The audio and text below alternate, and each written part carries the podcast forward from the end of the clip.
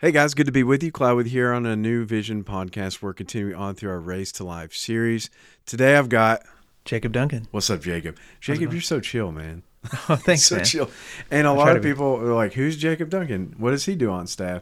Mm-hmm. You are you you say music director, Yes. right?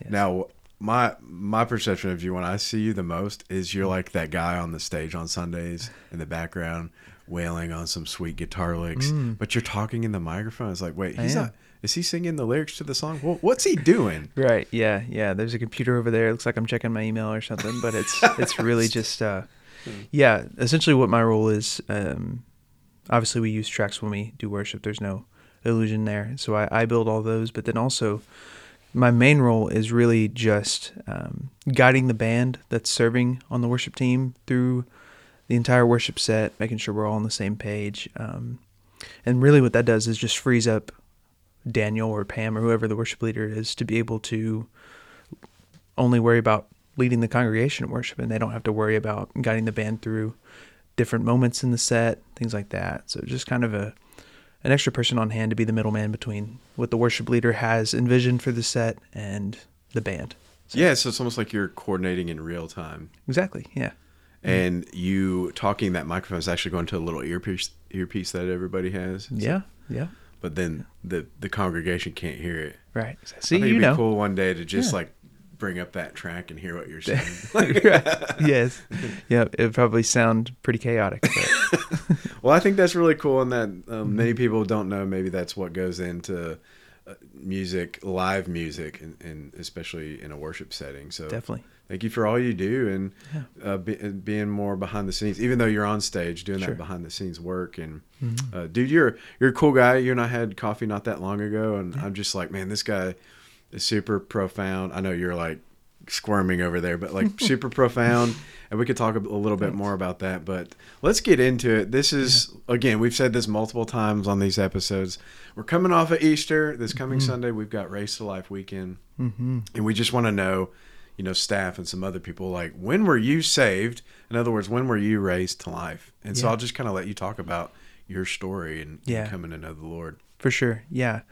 I was um, saved pretty young at VBS. Um, I was I was raised mainly by my mom, my brother, and I, and um, she always did her best to try and keep us involved in church. Um, obviously, wasn't always perfect at it, but she definitely tried her hardest to keep us involved and keep us around godly community. Um, so yeah, saved pretty young during VBS. Um, just kind of remember that was a time when a lot of godly people in the church really rallied around me, and um, yeah, it was just a, a definitely a very genuine experience. I know people can tend to struggle with that when they're saved young. Mm.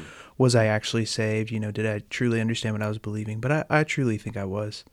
Um, that's a common story that we've had and Yeah.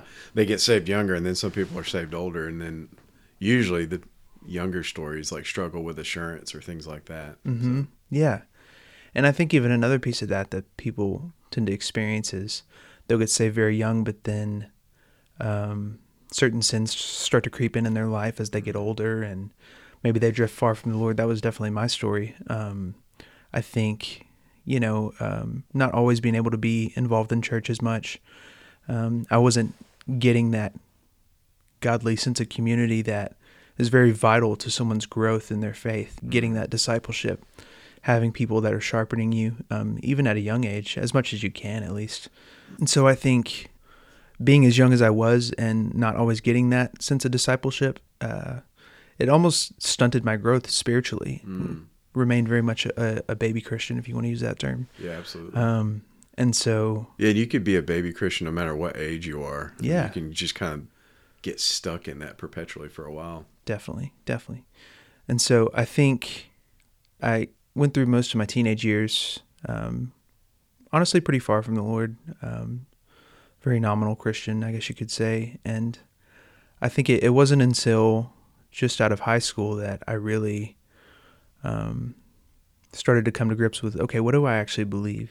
Things like that. And wanting to own my faith and um, starting to ask questions, especially um, when my dad passed away from cancer in 2018. And uh, that was really just a time of, of self reflection and um, really just wanting to find some source of, I guess, hope. Mm. Um, and that was really when I pressed into the Lord. And it actually started very much not in like a spiritual sense, I think. It was more just like an intellectual manner in the sense that I was really just interested in apologetics and defending the faith and what what do we believe and why do we believe yeah. it. Um, very head knowledge based at first, um, but through that, I think the Lord drew me to Himself during that time and drew me closer to Him. And um, even just from looking at His Word from an an objective standpoint, He still used His Word, which is powerful and able to to cut to the heart. Like that's a perfect example. I, I part of my learning things was the is this more intellectual? I'm just like super nerdy into theology stuff, but the word Mm-hmm. says to be transformed by the renewing of your mind. Definitely. So it, it's part of that head to the heart thing. Sorry, I didn't mean to interrupt. Mm-hmm. No, but you, no, that's you great. start speaking my language. There. Yeah, for sure. That's great.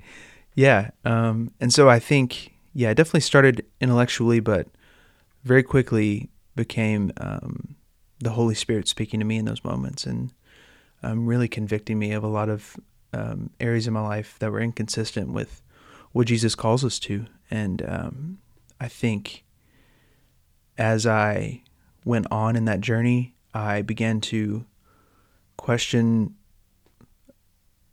my assurance and was I truly saved, things like that. But I think um, one profound moment for me during that whole journey was when we were going through the book of Romans um, here at New Vision. And Brady was preaching on Romans 8 that night, and um, it was at a Thursday night service. And he got to Romans 8 1, where it says, um, Therefore, there's no now no condemnation for those who are in Christ Jesus and just the way that that Brady fleshed it out and really drove home the point that hey, your journey may be having ups and downs in it, and you may have look back in your past and think, man, am I really saved? But now, if you're trusting in Christ, there is no condemnation for mm. you. It's not a significant moment. It's what are you trusting in now? Yeah. And I think that really just brought a profound sense of peace to me. And so it's it's still a good days and bad days, but I think I have a lot more assurance now that I've dove into his word, gotten around godly community, been discipled, and really just been sharpened by his people and his Holy Spirit and um, all that that brings. Amen, man. Yeah. So it's like at a at a certain point you were raised to life, Yes. but then not necessarily the experience of that new life until Mm-hmm. you start to be discipled and to grow. yeah. And hopefully that's encouragement to you all the listeners. Maybe you have a similar story. That's been kind of the goal is if you're in Christ, you have a story, man, tell it and tell it well. Yeah. Uh, one real quick question before we close out. When, when did baptism come to play in your story? Was Yeah. it delayed or No, I, I think it. I think it pretty immediately. Uh, when I was younger, it definitely.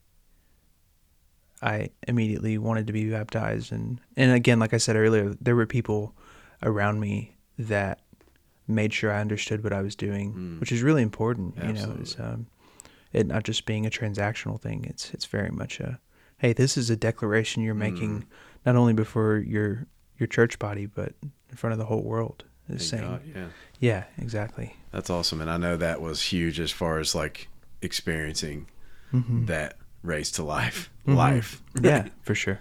Jacob, thank you so much for being here. Yeah, thank I you. just like being around you. You're so chill, man. It's, like, Thanks, man. I appreciate it. Try to be. Hope this has encouraged you guys. Y'all have a great day, and we'll see you on the next episode.